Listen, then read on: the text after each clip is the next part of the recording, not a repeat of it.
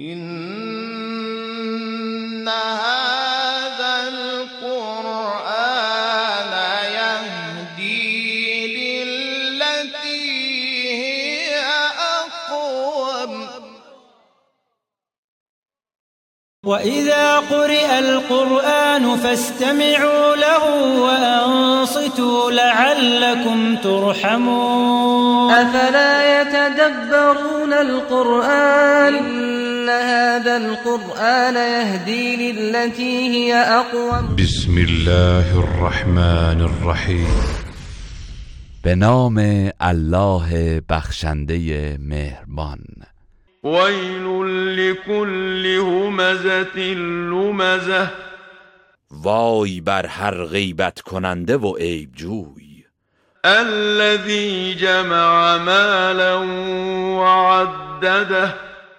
همان کسی که مال فراوانی گرد آورد و آن را شمارش کرد. يحسب أن ماله أخلده گمان می کند که مالش او را جاودانه می سازد. كلا لينبذن في الحطمة هرگز چنین نیست. که او گمان می کند قطعا در آتش در هم کوبنده انداخته خواهد شد.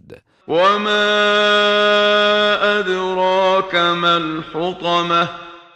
و ای پیامبر تو چه میدانی که آتش در هم کوبنده چیست؟ نار الله الموقده آتش برافروخته الهی است.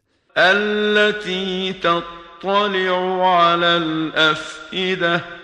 آتشی که بر دلها چیره میگردد و میسوزاند. إنها عليهم مؤصده بیگمان آن آتش بر آنان فرو بسته و از هر سو محاصرهشان کرده است. في عمد ممدده. افروخته در ستونهای بلند است. هذا